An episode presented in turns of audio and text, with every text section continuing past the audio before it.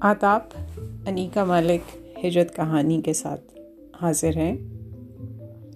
ہجرت کہانی ایک کہانیوں کا سلسلہ ہے، جو آپ کی کہانی ہوگی، جو میری کہانی ہوگی۔